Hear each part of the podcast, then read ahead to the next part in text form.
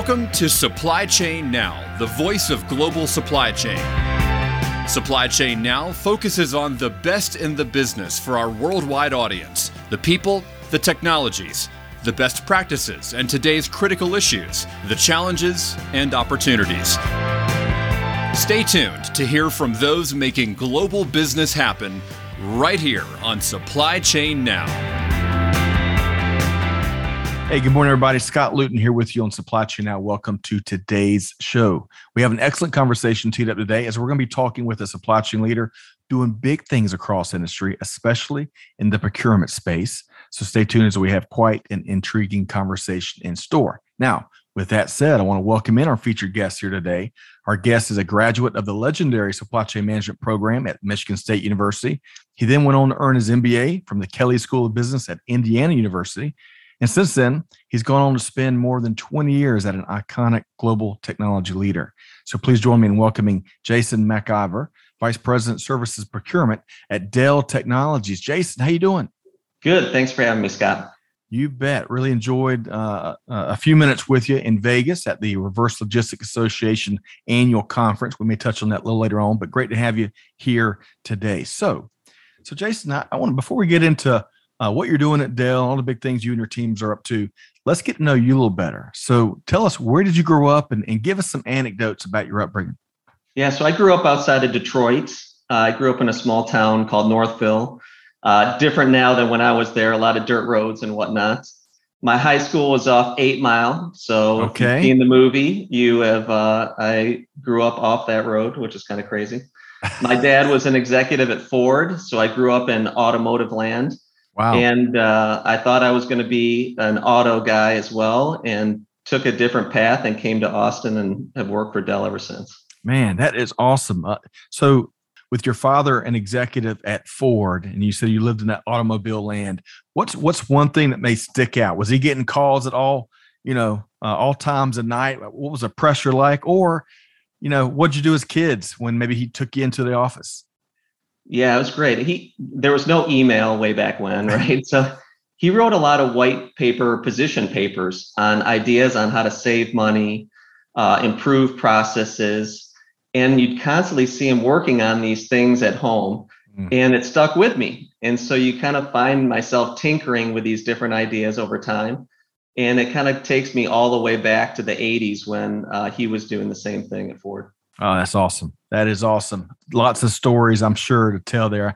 He needs to write a book. How long did he spend it for, Jason? I think it was 32 years. Man, okay. Well, let's let's switch gears for a second. Let's talk about when you when the email is not chasing you these days uh, Dell. When you got some free time, what do you do?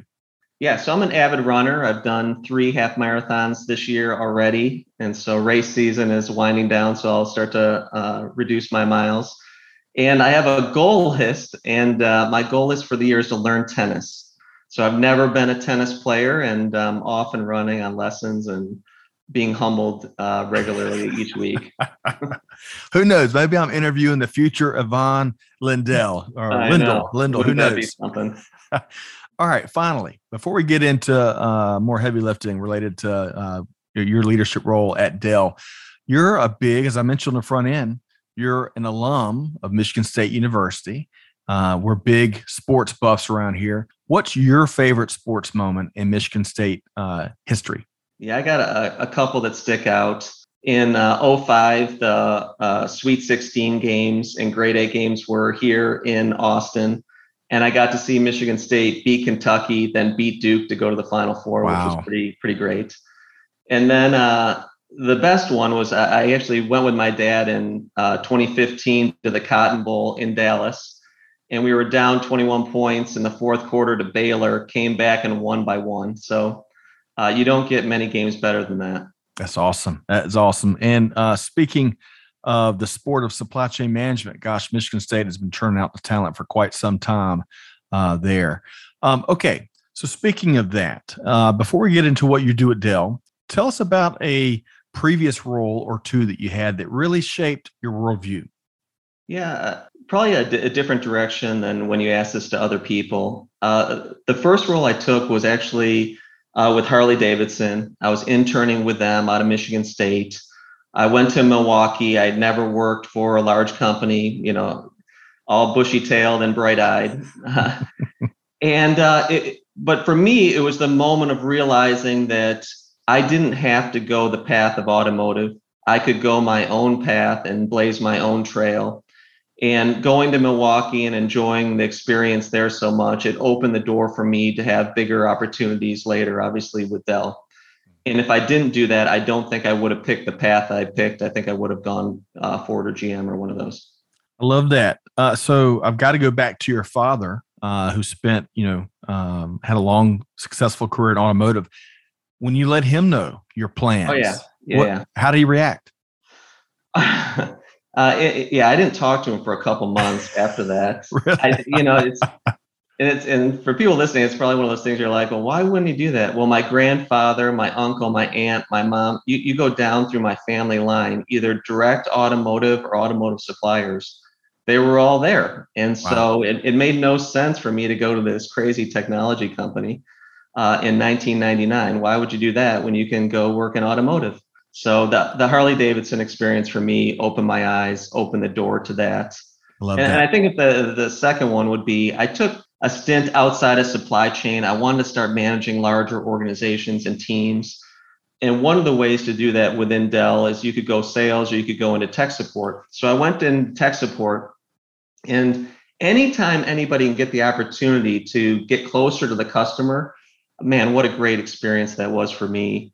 Uh, dealing with you know situations that are very complex uh, tough when you know customers are in bad places but being able to get them to a place where you know they're anti your company and changing that around and getting them to be advocates for it because what you and your teams can do for them mm. you know it's brand building and you know personally changed some of my outlook on all the supply chain issues and challenges we have uh, it interjected empathy and creative solutions into some of the things that we're even doing today. Mm, well said. Well said. Um, and by the way, quite a decision for as exciting as the automotive industry has, has been certainly since 99 and the tough times still yeah. to have joined the Dell Dell team in the technology era and do some of the things, be a part of some things they've done over the last 20 plus years. Uh, pretty exciting. Um, okay. Speaking of Dell, I'm sure everybody and their brother and sister know what Dell does, but how would you describe the company? And then let's talk about your role. Yeah, I mean, we we are a technology company that looks for end-to-end solutions for our customers. Clearly, we uh, sell everything from consumer notebooks all the way through the data center and high-end storage. Uh, we're getting into telco, which uh, some people might not be aware of, which is extremely exciting. And we're building out a great as a service solution for our customers uh, if they don't want to spend the capital allocation upfront. So, uh, really exciting place to be. Um, it, it's one of those companies that uh, you know I believe will stand the test of time. Is going to do wonderful things for our customers. All right, let me ask you if I can, Jason, really quick. I, I love that, and I bet a lot of folks don't know about that telco thing you mentioned. But for the organization to stand the test of time, culture, you know, is it plays a big, in my opinion, at least, plays a big part in that. You've been there quite some time. Let me ask you a little, little, little surprise question. What's the one thing about the Dell culture that is so fundamental to its success? Yeah, I don't. I don't think you can stay at a company for 23 plus years uh, and not appreciate the culture. And really, what it comes down to is the people. Uh, there are tremendous people at the company. I know most companies would say that, uh, but one of the things I get from people that have left or left and come back, and you ask why, and it just keeps coming back to the same thing. We're hmm. really high quality people. And, you know, as you look at the answers to various questions, a lot of it ties back to that simple thing, right? In the world we live in today, if you can't work end to end through problems, or if your company's working in silos, you're not going to be as effective as you need to be. And Dell has that culture of what's good for the company might not be good for Jason McIver mm. in this situation. But at the end of the day, if we keep doing the right things, all good things will come to the people that are making the right choices and decisions. And that's true because not every day is sunny on us, right? There's you, have you've, you've seen over the last 20 years, right? There roller coasters a little bit, but the direction is clear, right? We continue to improve through ups and downs. We continue to evolve, and you have to do that. And you can't do it without wonderful people.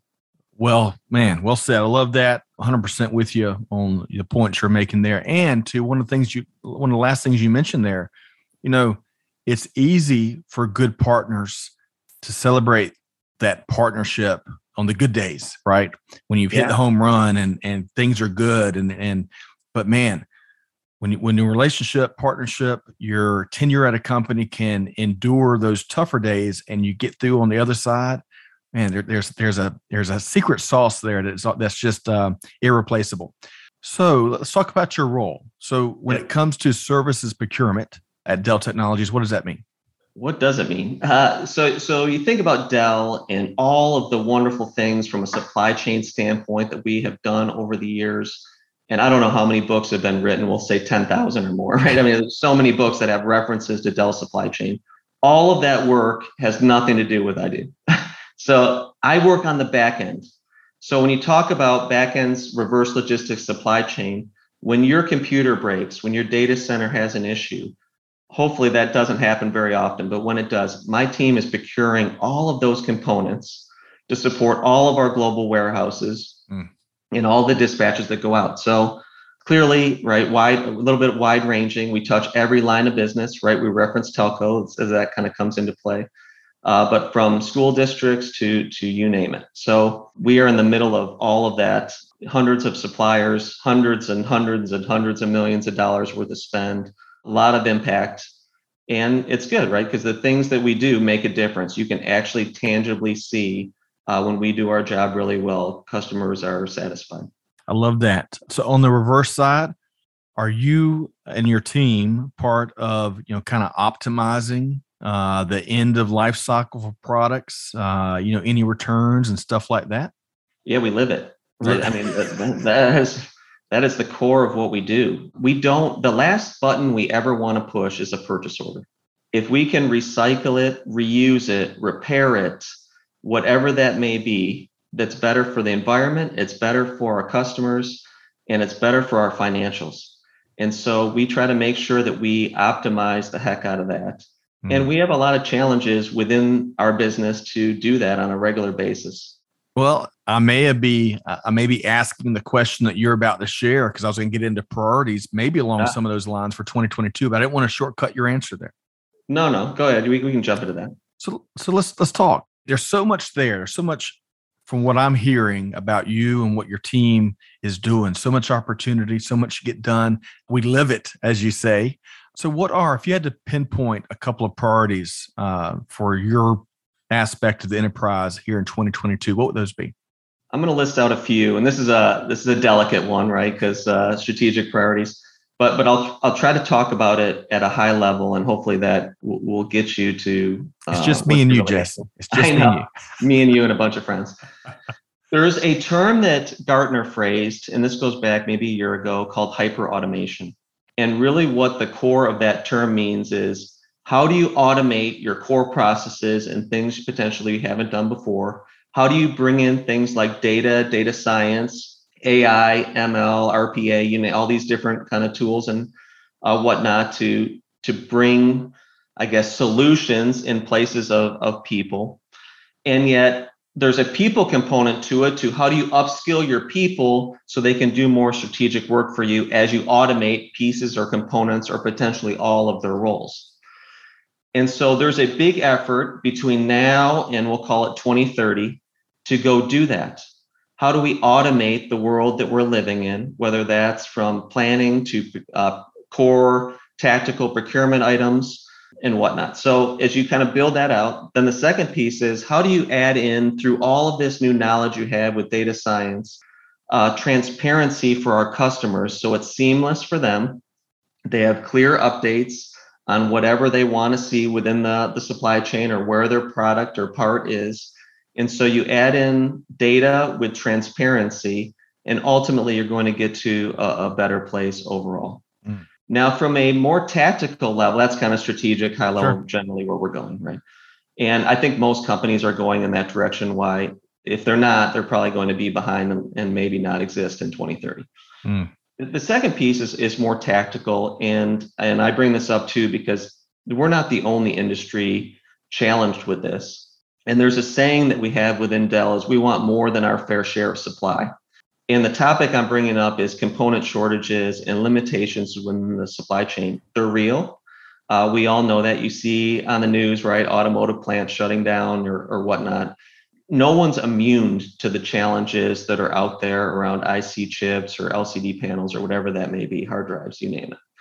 And so we continue to, you know, face that challenge, work through it, uh, partner with our suppliers, get the allocation we need, and that's not an easy one, right? It's not for the faint of heart either. Wow, I love how you tackle that head on, and you're transparent about because it, it, it, no one is immune, and we've seen that prove itself time and time again. Even the most resilient companies, we've seen. Speaking of automotive, when it comes to semiconductors, we've seen some very innovative relationships uh, come Absolutely. about in recent months, which is really cool to see. I want to go back to something you talked about upskilling, right? We we yep. just had a discussion, Jason, uh, via live stream within the last few days, where um, there was a lot of rallying around a key point of you know, while or, a lot of organizations, according to one survey we were citing, a lot of organizations are trying to get around the talent shortages with cross training, right, and and enabling their uh, team to do more and do do different functions. However, there was a great statement made that that cross functional training is not upskilling. It's, it's not interchangeable uh, necessarily. And a lot of employees these days, team members these days, folks coming in in the industry want to do more, but also want to learn more, right? From your purview, what does any of that mean? And, and what's your take on upskilling versus that cross functional training? Yeah, I mean, uh, talent is there, there's a war on talent. And if you want to be successful, you better go get it. And and if you have it, you better keep it. Mm. And the question kind of comes down to, well, how do you do that? And you have to be flexible in this environment. The pandemic opened up the aperture on what companies should be thinking about and doing uh, around their people. And so you're you're hearing companies today saying we're flexible, but you have to be in the office three days a week. right. Well, that's not flexible. And so Dell's saying we're not doing that. You can be flexible and come up with your own schedule. That could be zero days a week. It could be five days a week. That's on you to decide. And so uh, we're trying to navigate that uh, potentially a little bit different than other companies. Mm. Obviously, you want to create. Uh, people always go back to money. Money is one piece of it, uh, right. but it is not the only one. Right? I mentioned uh, that you know a million Dell books written on the front end supply chain, zero written on the back end. Well, we live in the Wild West, but it's not the Wild West of the Billy the Kid. It's the Wild West of Westworld. and so, can you create and do you have the autonomy and ability to dream big and help us build out some of the solutions we want for tomorrow. And so creating that through you know interesting things and a lot of people love these topics like sustainability or whatnot how do you integrate some of these things in to be uh, more ingrained not only in what we do but how we do it right and so can you paint the picture on the vision of what you want and the autonomy the individual have pay a, a fair salary, right? The market's obviously evolving and moving up. And then creating a work environment that it breeds flexibility, allows you to go get talent wherever talent may be, and not necessarily here in Austin or, or wherever that individual may be. And so that's kind of the Dell vision of how we're going about it. And uh, we'll continue to evolve that to make sure that we're getting our fair share of that talent. So on the reverse side, the reverse logistics side, you you said, quote, the wild, wild west of Westworld. I love that versus Billy the Kid's Wild West. That is such a great analogy. I'm gonna completely steal that from you, Jason. So uh, maybe I owe you some uh, license fees. I don't know. We'll work that out afterwards. I'll go through your agent. Uh, so let's talk about. Uh, I love I love a lot of the visionary elements you bake into your responses to what I ask you about. Uh, I'm curious to know, especially with that in mind, key lessons learned from these last couple of years. Yeah, I'm going to stick on the people point uh, right now. I don't think you can win in today's world without talent. If you want to get things done, you need really good people to do it. Uh, don't underestimate the importance of having a very, very strong team. And you know, I've been blessed with that uh, over my career, and especially right now. So I think my eureka moment just kind of doubles down on making sure that your team is front and center and you're focused on that and your people. Hmm. The second piece is around resiliency. If you look at some of the strategies that uh, we've deployed over time, they weren't necessarily resilient focused, right? You you opt you can optimize in different areas. You can optimize around cost or uh, customer flexibility or, or whatnot, but not always is the solution that you're picking the most resilient uh, in the environment. And what happens when you get a pandemic uh, that no one really understood or ever could have even dreamed was coming. Right. And you plop that down on top of us, and then you add in component shortages and, and a bunch of other, you know, world uh, issues that we're facing. Uh, resiliency becomes a huge, huge issue if you can't adapt and figure out how to be more resilient. And so we live in that world right now. And all of our activity isn't just around how do we get the lowest cost it is how do we make sure that we're the most resilient that we can be? Because at the end of the day, if you're not, your customers will feel it. And if they feel it, they'll move. Yeah. And we don't, we want to be sticky. We mm-hmm. want customers to want to be with us. And, and that's one of the ways we're trying to deliver on that promise. Quick follow up there. Um, we like saying the word, the phrase when we hear resilience, you're anti fragility. Uh, what, how strong is the organizational anti fragility? How have you approached? You know, there's so many timeless truths and approaches and best practices that I mean, nothing was immune to being questioned over the last couple of years. What has that taught you from a leadership standpoint? You know, when we when we've seen all these new challenges, right? To your point, that folks are still trying to understand, they're moving, evolving, and of course, we still got the old challenges related to, to you name it, doing business. How what has that taught you as a leader?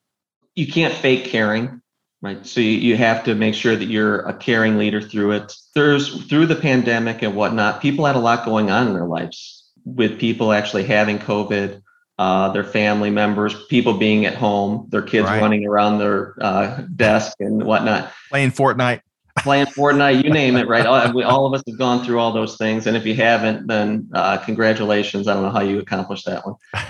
But but the, the truth is all of us have gone through a lot. So there, there's a level of empathy and emotional intelligence that i think all leaders had to adapt and and really bring on if they wanted to continue to be the leader that they wanted to ultimately be so i think you know that just i, I keep circling back to it and i know this is focused on supply chain but if you want to have a good supply chain you better uh, have good leadership principles in general i'm with you and and and love and take care of those people uh, that, they're the ones that make it happen, even in this technology era where it's, it's so fascinating and intriguing to see all the innovation in that space. But man, people still make global trade and supply chain happen. Let's let's shift gears a minute. Uh, yeah. Uh, we met in person for the first time at the Reverse Logistics Association event out in Las Vegas. Tony Sciarrotta, who also you may you probably already know this, Jason. He was born and raised in the D- Detroit area, uh, so I bet y'all have exchanged maybe a few stories there. Yeah, Tony's a great guy. He really is. So clearly, you and the Dell team uh, is committed and are thought leaders within the RLA ecosystem and community. You help support these learning opportunities for industry so that that all of us, whether you're on the reverse side or the forward side, if you're in global business, we can get better at reverse logistics, returns management, um, circularity, you name it. Why? what is what's in it for from your vantage point for you, your team, and, and ultimately Dell? Yeah, I think a, a simple answer would be, you know, uh, my boss Tom Marr is on the board or, on, or one of the board members. Uh, we've been going uh, for years, but but really it comes down to in business. If you ever think you're the smartest person in the room, then go find a different room. Mm. And a lot of what reverse logistics opens the door for Dell is smaller companies that have unique or innovative ideas that they might not get in the door with us through the normal way. You can go to these conferences, see what they're uh, doing and projecting, and figure out if you could bring that into the business. Because we don't want to be the Titanic, we want to be a nimble speedboat. And even though we're a gigantic company, the more nimble we can be, the better we'll be against our competition and the more value we'll bring to our customers.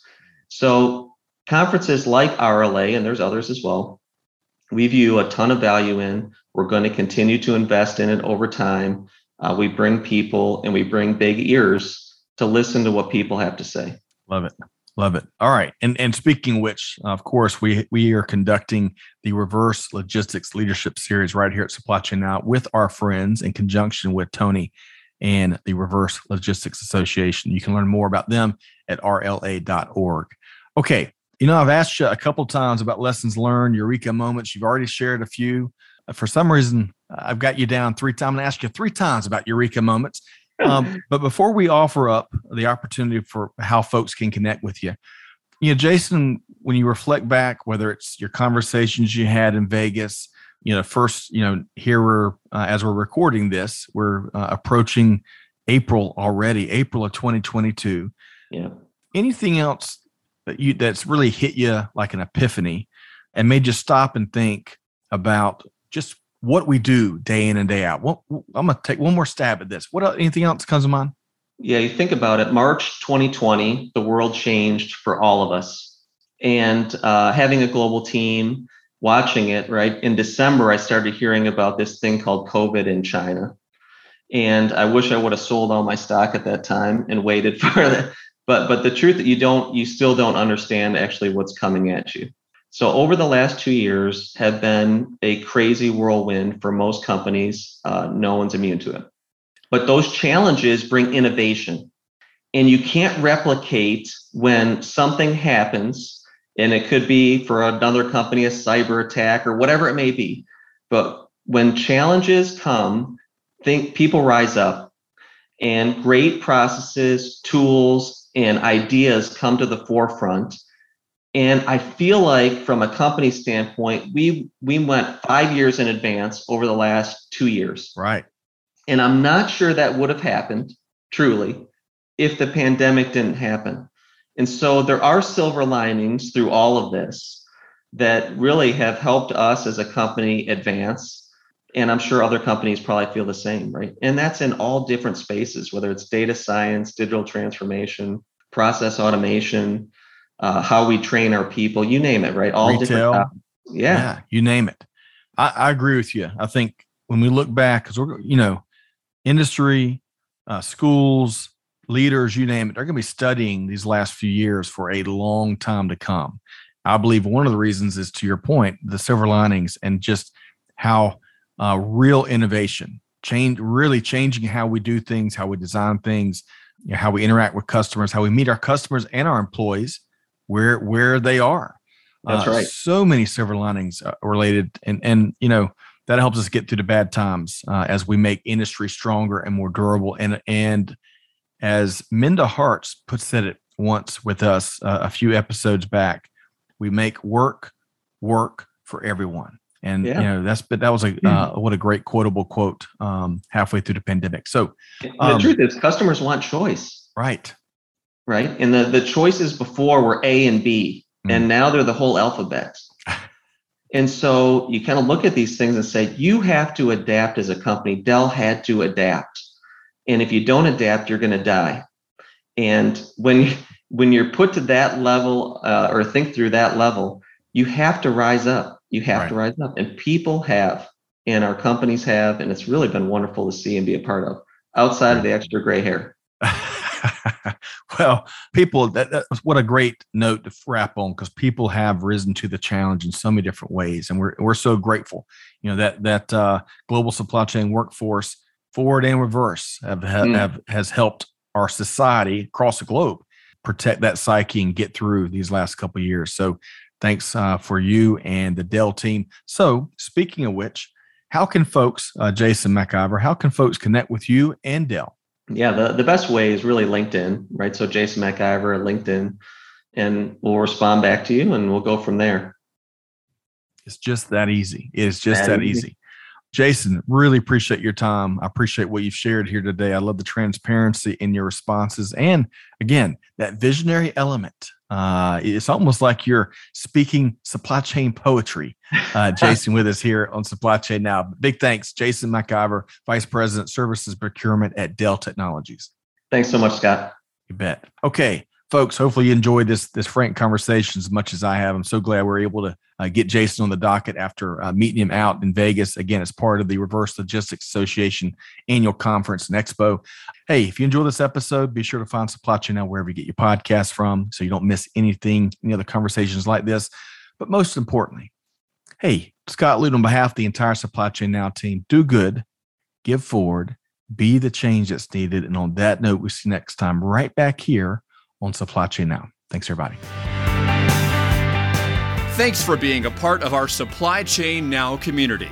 Check out all of our programming at supplychainnow.com and make sure you subscribe to Supply Chain Now anywhere you listen to podcasts. And follow us on Facebook, LinkedIn, Twitter, and Instagram. See you next time on Supply Chain Now.